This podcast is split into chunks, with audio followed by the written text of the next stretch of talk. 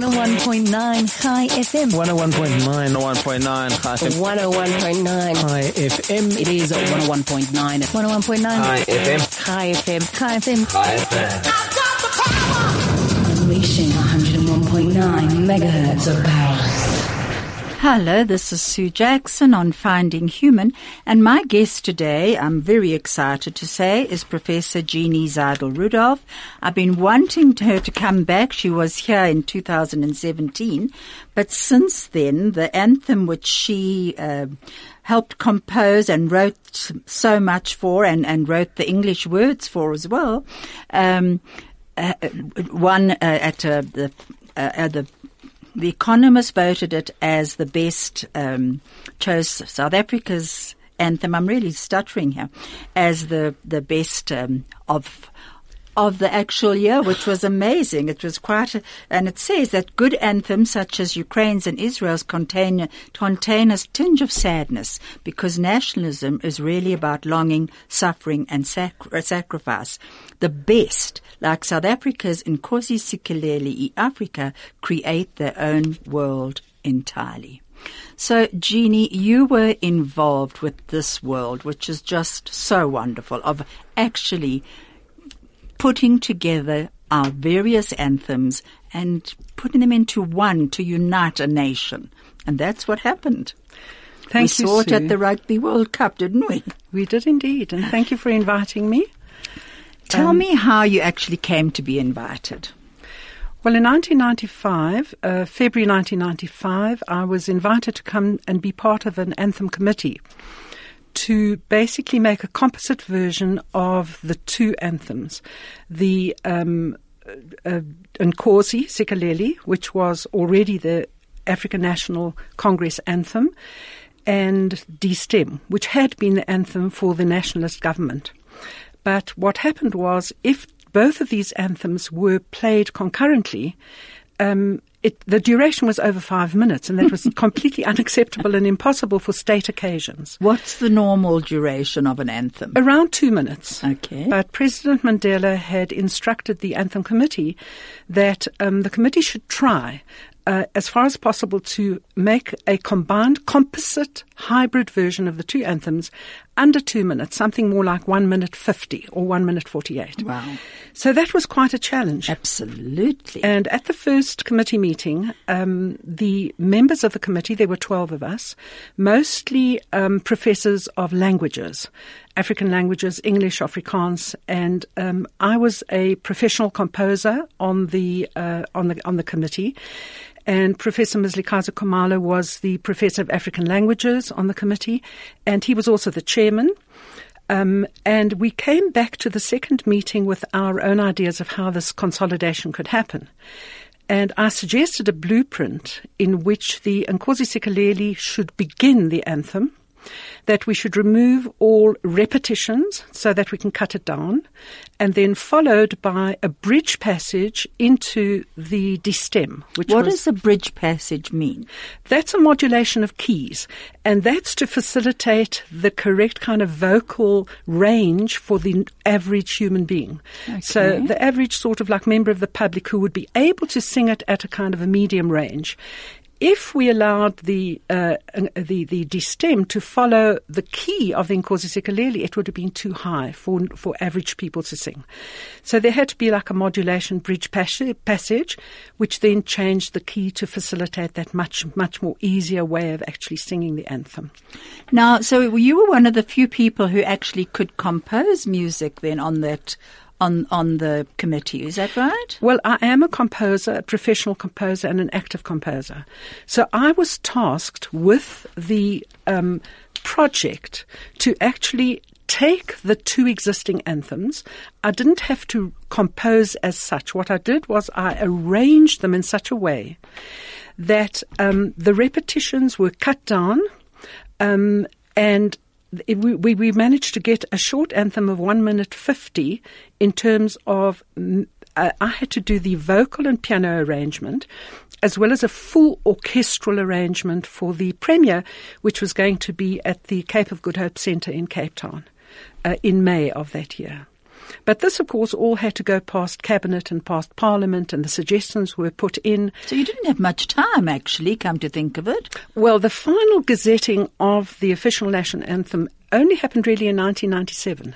Ah. So it, it there, there, there were a couple of years in which to actually um, consolidate that this was the anthem that passed cabinet and that the government was happy with. And then I know that you wrote the, the English words as well. What made you decide to, to do that? Because no one else had suggested it, had they? No, well, at the meeting, it became obvious that we were trying to cover as many languages in terms of reconciliation, patriotism, and make everybody happy. So, you know, one can never make everybody happy, but we try to cover all the languages. And of course, English had not existed in the anthem before. So there were two verses that were used from the um, Nkosi Sikeleli, followed by one in Afrikaans of Die Stem, followed by a verse which I had put the words together for in English. And there were a couple of drafts of these words which went to cabinet, and the initial drafts uh, were not accepted, and they were sent back to actually be uh, amended. And finally, the draft that was accepted was the one that exists today in the official version. So did the whole, all of you who had been chosen to actually come together, did you all agree on this? Uh, on yes. your final version? Well, once cabinet had agreed, then the committee agreed. Absolutely. Yes. So just going back to the committee, where you were a professor at Wits in the music department at the time, weren't you? Yes, yes. uh, Was that why you were included in this committee, or, or Yes. how did they know you Yes. otherwise? I think yes. I had worked with the Department of Arts and Culture, Science and Technology before. Um, I had been an advisor on the in the department, and therefore Dr. Ben Ngubane, who was um, who, who was the minister at the time of Arts and Culture, um, included me in uh, in this really very prestigious cabinet. Uh, sorry, prestigious group of committee members. Um, as I said, there were professors of African languages, professors of English, Afrikaans, and um, I was basically the, the, the sort of active professional composer who was able to go away and go onto my computer and execute the final um, blueprint of the anthem, uh, which had been sort of my suggested blueprint uh, to the committee. But Jeannie, uh, and you must have an incredibly creative mind. And I know that you went onto your computer for eight weeks putting this together. Now that must have kept you awake at night. Didn't it go round and round and round in your head, this music all the time? it pretty much occupied my my capacity completely, uh, my creative juices, everything, and I had to find the best way because after all, this was a, a, a very responsible kind of task that I had to uh, follow through with. Um, because this was going to possibly last, you know, this anthem into the into the future. Um, and yes, it did take a lot of doing, and then I did the full orchestration, which, which, as I say, um, I also tried to put something creative in there. And in the very last, where the English words are, sounds the call to come together. What I did was I took the Nkosi melody, um, uh, and I put the Nkosi melody as a counterpoint to the um, sounds of call to come together. And so there was the old Die Stem and there was the new uh, English words and then there was the Nkosi, all kind of like reconciled, as it were, as a counterpoint to one another. It's quite amazing what goes in, what went into it. I actually can't believe it. And when you were deciding on the English words, what was the over, overall emotional feeling for you? a sense of unity, a sense of accomplishment, a sense of having arrived at a place in South Africa that none of us imagined was even going to be possible, a sense of democracy, patriotism, joy at democracy, and also trying to reconcile the ills of the past and uh, to address those ills and try and put the right things together.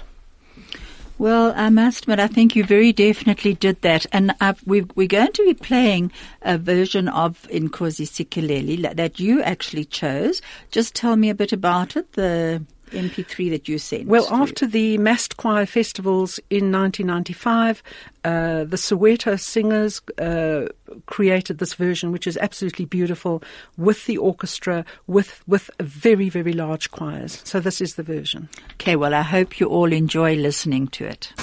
From talk to music, from Johannesburg to Israel, from sport to business. This is 101.9 High FM.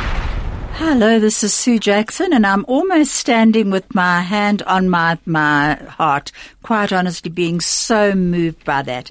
And um, Jeannie has just passed me the translation of Nkosi Sikeleli, and it says, "God bless Africa. May its horn be raised. Hear our prayers. Lord, bless us, its children. Lord, preserve our nation. End all wars and troubles. Preserve it. Preserve it, our nation. The, the South African nation, South Africa. Beautiful, Jeannie. Jeannie, you know, was just listening to that. Um, we had discussed before about how you had written um, there was a you discussed fight and strive. Is that right? Just tell us a bit about that.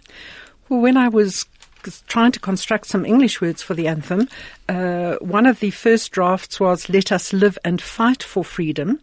Um, and Cabinet thought that was a little bit too militant, so I changed it to let us live and strive for freedom. And that was accepted. Well, you know what? I was just reading something from Rabbi Sacks, and he says there's an inner connection between music and the spirit. And I think that's what was achieved in our anthem, quite honestly.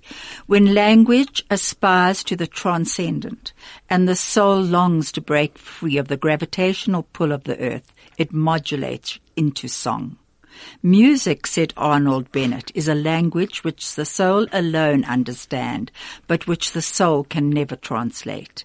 It is, in Richter's words, the poetry of the air, and Tolst- Tolstoy uh, called it the shorthand of emotion. And I think he goes on to say, words are the language of the mind. Music is the language of the soul. And yes, as the Alter Rebbe also said, he said, words are the pen of the heart, but melody is the pen of the soul.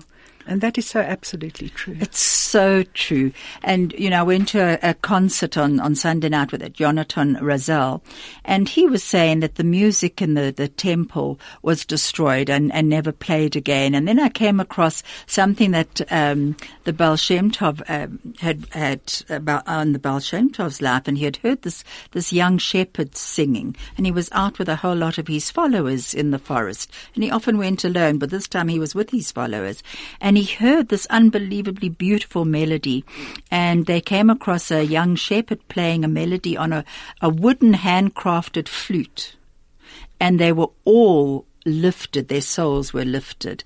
And um, the Baal Shem Tov asked him to you know, to go on uh, singing it, and then he said it was probably one of the the sounds that was heard in the temple. I think because of all the arts, all the arts are tangible. You can look at a painting, you can read words, you can touch a piece of sculpture. Music is intangible and it is so closely aligned to the spirit because it's like an arrow deep into the, into the cells, into the heart. And it is the most spiritual of all the arts, there's no question. And it certainly can be used for the greatest good it can also be used for the greatest evil. Mm. We know that the power of music is so huge that it can unfortunately um, cause mass hysteria. It, it, it, it, it is reminiscent of, for example, the, the way that Hitler used to listen to Wagner. These are things that are for the evil, but for the greater good, we can get the most wonderful musics. As you recently heard, the um, the massed choirs in, in, in Israel that were, were coming together to sing beautifully. Twelve thousand people all at once, of all different faiths and colors and genders. It was beautiful. I love that. That goes straight to the soul. Mm. That is an upliftment of the spirit that nothing else can do.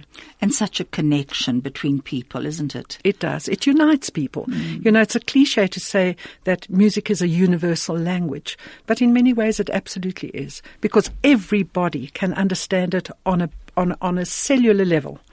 Well, I have to agree with you. And, and you know, driving here today, I thought to myself, I must ask Jeannie it, considering that she wrote uh, um, our English words and composed our anthem, the, the music for our anthem, let me ask her if she can't now compose something for along our Gaza-Israel border.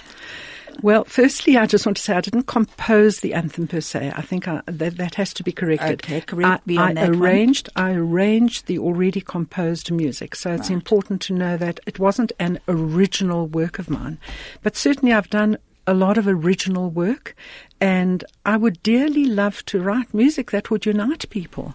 So, if that's your challenge, Sue, let me get to it. Please, Jeannie, going on to your creativity. This this is obviously a creativity of yours.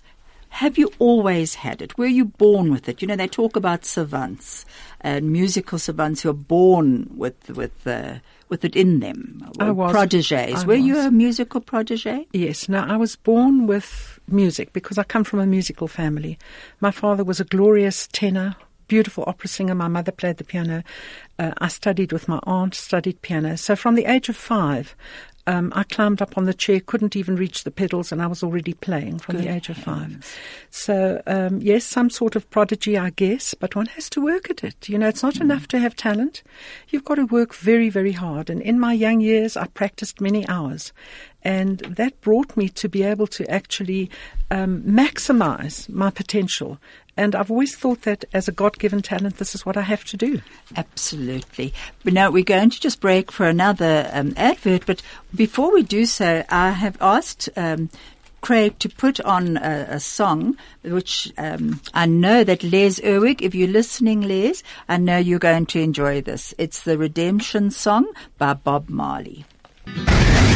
The best part of your day. At the heart of your community. All the talk. All the music. All the news. High FM. Hello, this is Sue Jackson on Finding Human. I've been forgetting to give you the, the SMS, which is 34519, and the WhatsApp, which is 061 895 1019. Professor Les Irwig, I hope you were listening to that song, and you particularly in a in a message that you sent, you said that you love the power of music to protest, to heal, to soothe, to inspire, as an anthem does as well. And uh, you said that you love the the marvelous lines of Bob Marley's redemption song, "Emancipate yourselves from mental slavery. None but ourselves can free our minds." And that is so true. And then he goes on to say about our South Africa's liberation songs, which Jeannie, you've also been very involved with those. I want to talk about the the Xhosa Red Blanket Brigade, the women. Well, my research has been in the Eastern Cape with the with the Xhosa ladies, um, the Xhosa choral group, and they're the most remarkable group of women who sing the most wonderful songs, and um, they in fact uh, have a, uh, an interesting history, where because the missionaries sort of came in and um, started reteaching them different Western values, different Western music, um, they had to go underground um, to maintain and preserve and guard their own culture. And they were referred to as people of the red blanket. Um, but they, they're very courageous and they have this wonderful technique of overtone singing. And that is for another program, which we can certainly do. Um, but it, it, it's, this is where the uh, concept of four part harmony came in. Because the Western idea of um, good music was a four part kind of harmony. And this is what they were asked to, to kind of establish and to adopt in their own culture. And this was not part of their culture. So certainly they protested against that. And there is, there's a great deal that's been written about music during the apartheid and the protest uh, culture, the songs that have been written. Uh, there's a book called Composing Apartheid, which actually originates from Wits University and is, is, is obtainable from Wits University about the music during apartheid. And that, a lot of that was in the film Amandla, the, the, uh, with all the, the protest songs in that as well. Yes, and the women were very prominent about that. They they got together in groups and they formed uh, incredible choral groups that would sing the protest songs. It's amazing. And you and I were talking about indigenous um, music and how so so much of that was lost because of missionaries coming in and, and trying to change the music to a more acceptable missionary style. Yes, there was there was always an attempt to sort of westernize the African music, but Uh, thank God that didn't actually destroy the original tenets of African music. And there is so much indigenous music that does remain in the different cultural groups. And that's part of what I absolutely love and have always incorporated into my orchestral music, into my choral music, and certainly the, the, the rhythmic aspects, the melodic aspects for me are very precious as a rich um, a rich source of, of African and South African music within my music. So you have an African soul. Absolutely. And, it- and it comes through in your music. Now, what do you actually do with these, the, the woman? You've got a wonderful way of actually saying Koza.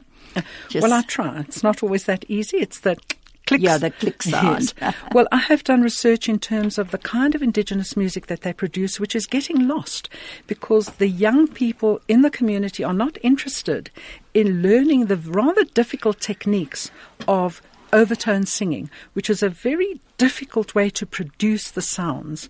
Um, when I first went there in 2003, um, I was absolutely amazed at the earthiness of the sounds. It was almost like it was coming through the earth.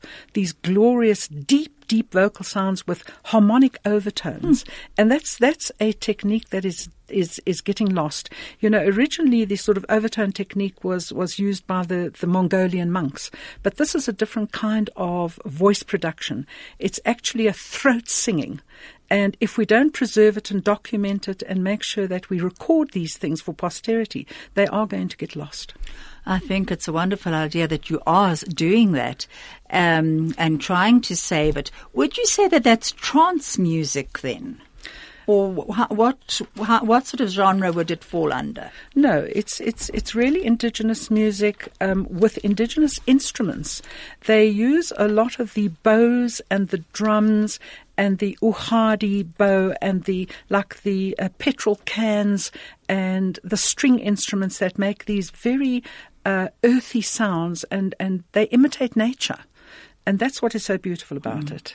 And it, it also is very spiritual, as you were talking about spiritual music before. Um, it's almost like a meditation.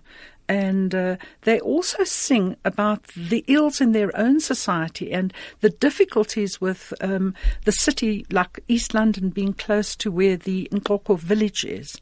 And the young people go there and they drink, and uh, there's a huge problem with HIV in the area. So they sing about all these social problems, and by singing it, they hope that they're going to actually overcome these social problems. So it becomes a way of storytelling. Indeed, it's a narrative, mm, absolutely. Mm. How amazing! It's really. their way of communicating their their issues, their problems, their joys, but also their their sadnesses. And I should imagine that right throughout history, um, that's what music has been. It has been a way of of talking about whatever the emotions of the time are. I remember my dad singing Vera Lynn um, from the Second World War and and her songs and and uh, the different songs that united people then. You know, and I must admit that I was in Israel last year, and it was. Um, uh, Yom Ha'atzmaut, I think it was, and they were singing Hatikva in the streets. And it was absolutely awe-inspiring. You know, you felt your, you, the connection with one another and with the, the country, and it's quite amazing how it can do that. Yes, it, it inspires a certain nationalist pride, um, which on the one hand is fantastic, it's great. Uh, as long as it's not exclusionary, people have to unite, they have to understand each other, and music certainly is the communication to do this with. It is, but as you say, it can be divisive as well. It can be. and so I think that's something that we really have to look at. If it's unifying, then it's it's quite amazing. But you know that um, the other thing I wanted to know from you was you mentioned the Chinese scale. Now, just tell me about that. Yes. Any culture that uses the pentatonic scale, pentatonic means five tones, and the five tones that are chosen uh, do not um, uh, reflect any kind of tension uh, because they're not dissonant. They're very consonant. And when one uses a scale like that, one can use it for music therapy, which people do. Uh, it's used for for emotional disturbance, for autism, for people who are Alzheimer's. It's it's amazing how this kind of music literally penetrates the brain, literally on the neural surfaces of the brain, and it has the most amazingly calming, uh, inspiring effect to people who are disturbed or need that kind of calming mechanism. So what does it work on the dopamine or, or what what does it actually do?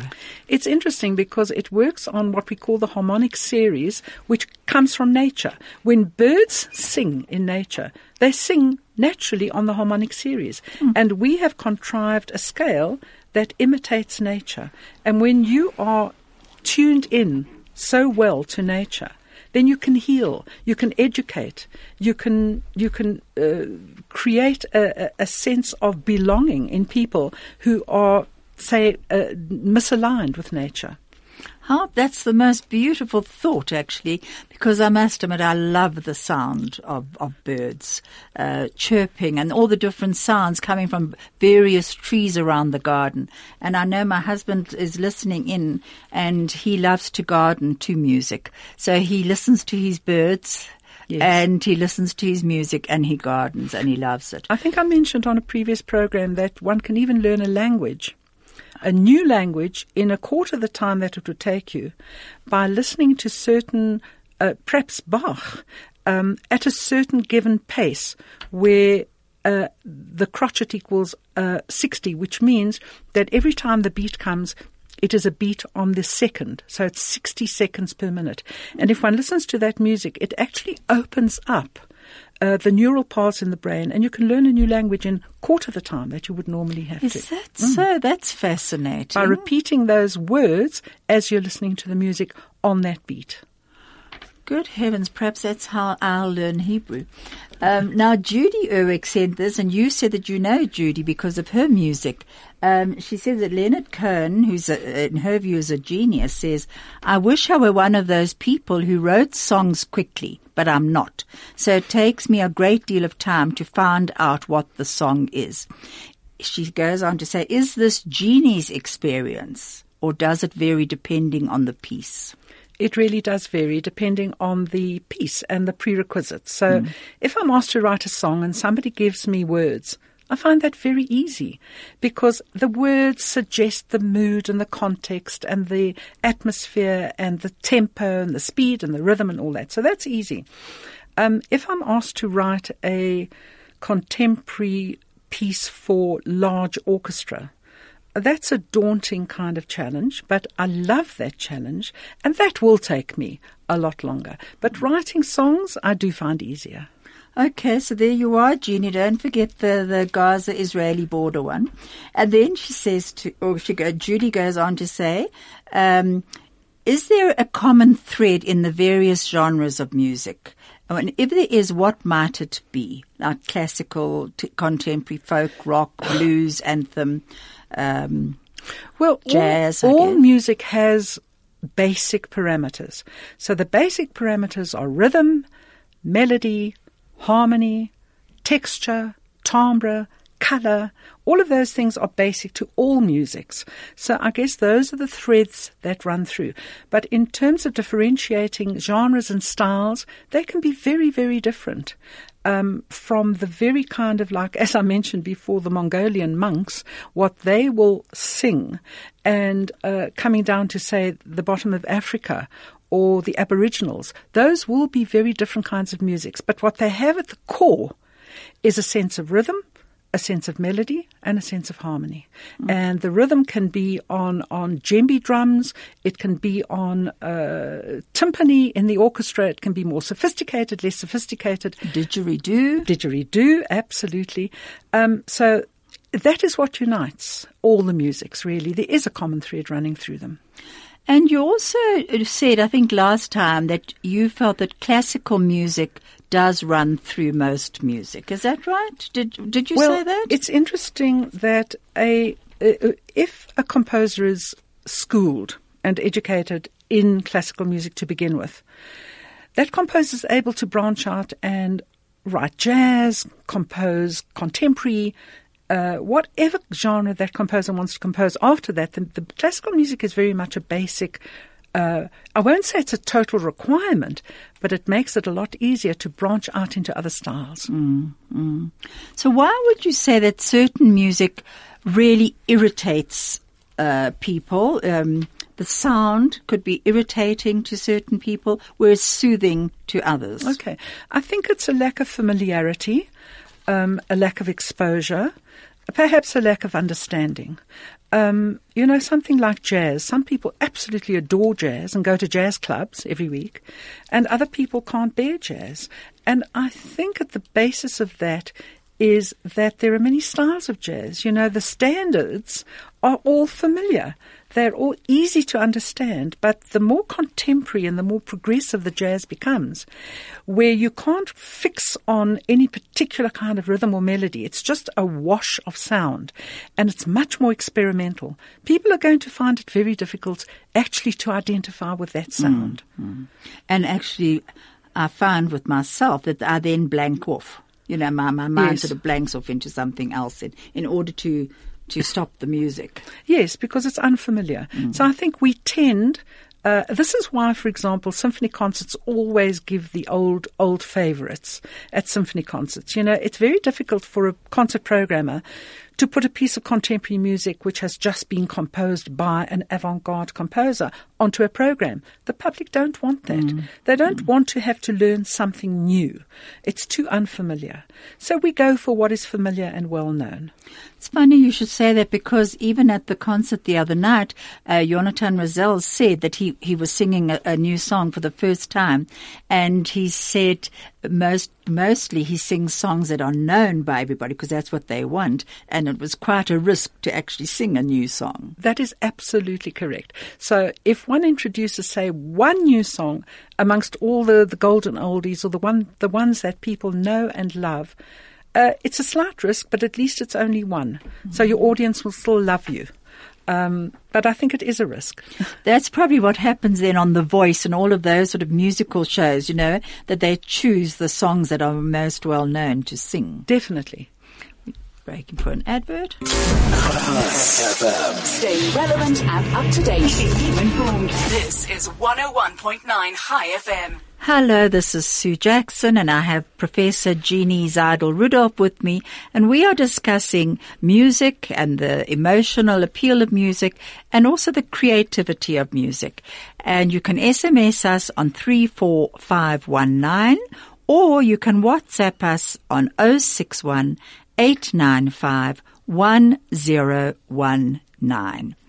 Jeannie, someone asked if Itzhak Perlman, the violinist, there was a story about him coming on stage to give a concert at the Lincoln Center in, in New York and in 1995, I think it was, and that um, he his bow of his violin broke, one of the bows. The string. He, the string, I mean, of of his violin broke, and um, and that he he was stricken with polio as a child. So instead of limping off the stage, which he took took him quite a while to get on and, and get into place always, that the, the story goes that he then just went on playing with the three strings. Is that true?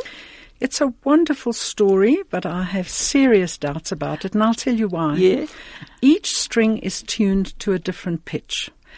If, for example, it was the lowest string that snapped and broke, there is no way he could cover that range of the notes that are prescribed.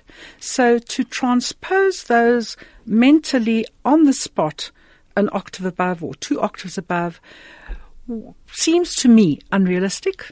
I might be completely wrong. Uh, perhaps he's that kind of a genius, but in my opinion, I do not think that that story is true. So you think it's a wonderful urban legend? Wonderful urban legend. Okay, because that was a, a question. Then um, the power of the music, uh, the power of music. Uh, you know that it goes right back to the beginnings of history, because mythology is full of uh, of, of stories of, of how music actually healed the soul, and even the Torah talks about David playing um, music uh, to help ease the despair, his own despair, and also um, uh, the mythology of the story of Orpheus the mu- musician who could soothe savage beasts, and it was in Greek mythology, and uh, with his lyre. So, and, and it says that music therapists in India get a lot of their knowledge from the science of yoga, which I found very interesting, and that musicians of the ancient Muslim world treated men- mental illness with music therapy. All of that is absolutely true. That is the power of music. In fact, when David played, uh, King Saul, it, it, it calmed King Saul's uh, uh, various very anxious moods. But also, all the prophets, none of the prophets actually prophesied until somebody came and played music. It, it, it not only enhanced their ability to prophesy, but it actually facilitated their ability to make prophecies. Is that so? That's fascinating. So when they talk about the Mozart effect on children of um, of actually stimulating their brain and um, even in utero, there's a lot of controversy about that now, whether it's true or not true. But if if you say that, um, you know, that actually, if you you look at how it it can calm you, it can soothe you, it can actually create a different mood.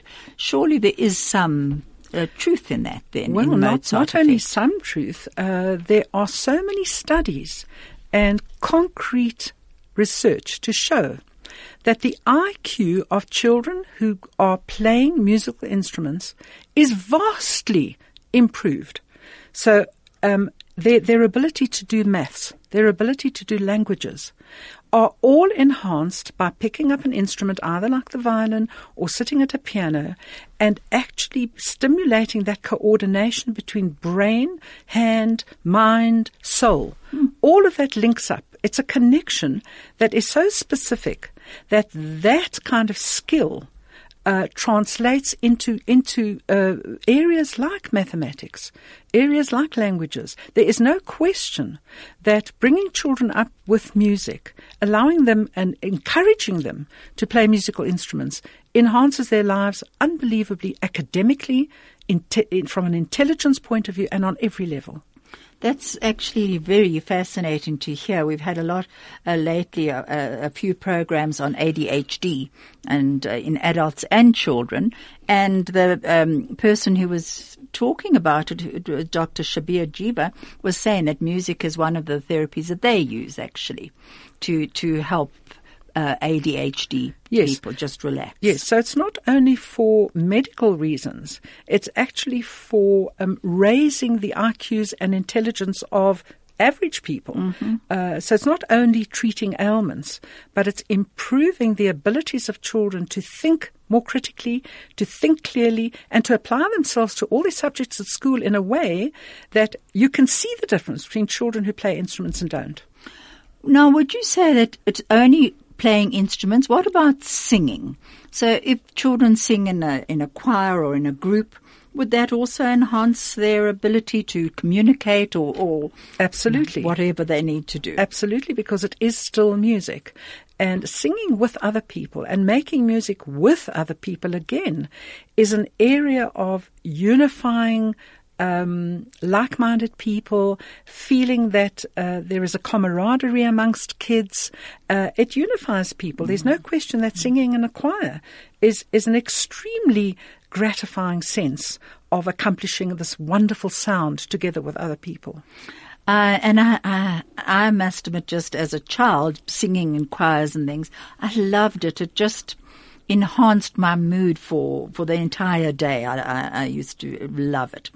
But um, what about uh, um, music and animals? Because that was another question. Can music heal animals? Do you know anything about that? I don't really, but uh, we used to have a wonderful time when we were kids, and we would sing and play at the piano, and our dog an Airedale dog, used to lift up his head and sing with us. Absolutely sing with us. So, you know, it's, it, there's no question that it affects an animal. I'm not quite sure to what extent it can heal an animal, but I think it's always good. Well, that makes me laugh because it just suddenly uh, triggered a memory of Kevin Irwig, uh, Judy and Les's son, playing um, his violin. And we had a, a Maltese poodle at the time who just obviously this, the sound was too high for, pitched for him. And he used to put his head back and wail as, the, as, he, as Kevin played his violin. I, I'm sure there's that effect. You know, it does it does get into the mind, and it's such a physical thing, but at the same time, such an emotional and spiritual thing. So I'd love to get into the mind of birds, actually, come to think of it, but the way they share music. You know, you hear one bird singing and then another one answers. And the nightjar especially, I love that. You know, you hear a nightjar during the night when everything's still and then you hear a sound, you know, answering. Yes. And, the or the owl and the piet-my-vrou. piet-my-vrou, yes. Absolutely. We have wonderful bird sounds here. But I think I might have even mentioned on the previous program that one of the great, great composers, Olivier Messiaen, in France, um, came out with a volume of piano pieces and music called Oiseaux Exotiques, exotic birds. And he went out into the field and recorded hundreds of bird songs and then produced these songs on the piano in a highly complex, beautifully kind of like um, repetitive way where these bird songs infused the music. And that's magnificent. So if you ever want to play on your program, Piece by Messiaen, that's from the, the Oiseaux, which are the bird songs. It's beautiful. That sounds absolutely beautiful. Now, from bird songs to something much more mundane but fun is are the flash mobs that seem to have taken over at the moment the world. You know, and you they're suddenly popping up everywhere in shopping centres. And I find them fascinating to watch, actually. You see people, I was watching a, a YouTube of a flash mob in uh, in Britain, and the British are, are notoriously quite reserved, and and don't, they're not like we South Africans who greet the world, you know. Um, so th- this was a, a, a shopping centre in an upmarket area, and suddenly I'll go on telling you in a minute. A frequency like no other. 101.9 Chai FM. Hello, this is Sue Jackson and I'm with Professor Jeannie Zaidel Rudolph. We've been talking about music. A message has just come through from my daughter Shira in Israel. She says, a wonderful show, Jeannie and Mom. Can you please share how music can help you during positive times and difficult times? Well, it's interesting. Um, you know, in times of mourning, we are actually told not to listen to music. So whether the mourning is having lost a parent, uh, or a, a national mourning, like the times of Sefirah, uh, we are told not to listen to music. And that is because of the great joy that music does bring. It just, it permeates our soul. So if we are sad, um, at times where we are mourning, then we try not to listen to music. Of course, throughout my professional life, this hasn't been possible because I work with music on a daily basis. But it is the great joy. In times of difficulty, if you can listen to music which you find affirming, so it affirms life, it affirms uh, positivity, it affirms the fact that you are a human being that can contribute to society. That is the kind of music that can uplift you in difficult times. Of course, in happy times, you want to be happy, so you want to dance. And there is so much music that is dance orientated and this this holistic feeling of let me get up and dance because the music is so glorious is what makes music enhance your joy in happy times Lovely. So, Shira, we wish you dancing in Israel. You know that just going back to what I was talking about just now about the flash dance. So it was it was taking place in a mall in in in London, and everyone was pretending not to notice what was happening. And then there were a few people who suddenly stepped forward and started doing the river dance, the Irish dance. step. And then another few from the behind started singing uh, a very catchy tune. Well, all of a sudden, I, I actually couldn't believe what I was witnessing. These very solemn looking people with solemn faces, no one greeting each other, were suddenly looking at each other and smiling. And, and eventually this entire mall, this big courtyard, was just filled with people clapping and singing and stamping their feet. It was wonderful to see. I think it's glorious. We haven't done it here. I can only tell you that I've been trying for a number of years to get somebody's interest, a group, an organization's interest in doing this. And I thought of Sandton Square and I thought of just getting together a group of fabulous musicians and dancers and doing that suddenly on the spur of a moment. How wonderful. Now, if anyone would like to contact Jeannie about this, give them your, your email address, please, Jeannie. Fantastic. Please give us your email Oh, address. um, Do you remember it? uh, yes, JZ Rudolph, R-U-D-O-L-P-H, at telkomsa.net. Which uh, it sounds like a wonderful idea, actually, for you to to put something like this together.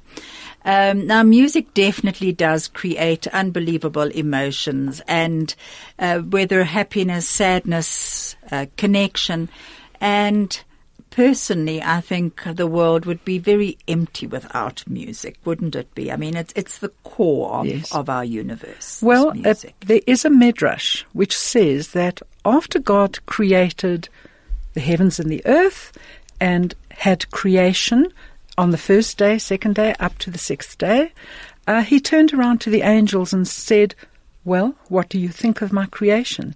And they said, There's one thing missing, and that is song. And from then, song was created. And uh, song is what unifies us and brings great joy. And that was from creation. Isn't that beautiful, that thought?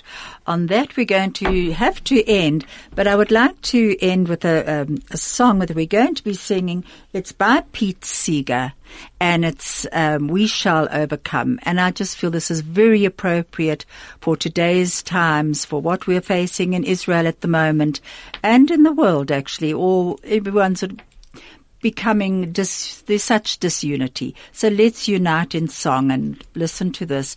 And next Tuesday, um, I'll be here with Bernard Katz and he'll be talking about his experiences and his connections with George and, um, in Budapest and Hungary. Thank you so much, and I look forward to hearing you, seeing you next week, and hopefully getting some messages from you. And Jeannie, thank you so much for being on my program again. Thank you. And uh, but there's a lot more to talk about. Always. So will you come back? Certainly please? will. Thank you. Thank you so much. Thank you.